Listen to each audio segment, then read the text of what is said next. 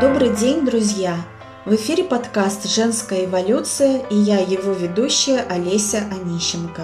«Женская эволюция» – это подкаст о женщинах и для женщин возраста 35+. Здесь мы развеиваем мифы о том, что 40 – это критический рубеж в жизни женщины. Обсуждаем, почему 40 – это новые 20, как сделать свою жизнь активной, приятной, вдохновляющей, как понять и принять себя, как начать или поменять карьеру и отношения, реализовать себя, даже если кажется, что до этого момента все шло не так и не туда. И, наконец, начать жить для себя.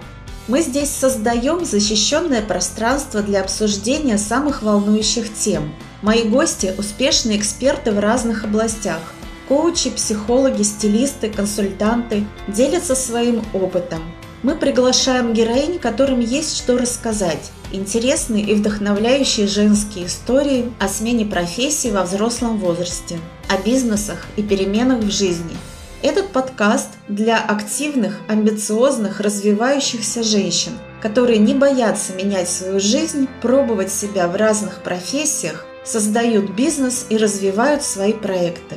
Подписывайтесь на мой подкаст «Женская эволюция» на SoundCloud, Google Podcast, Яндекс, ВКонтакте.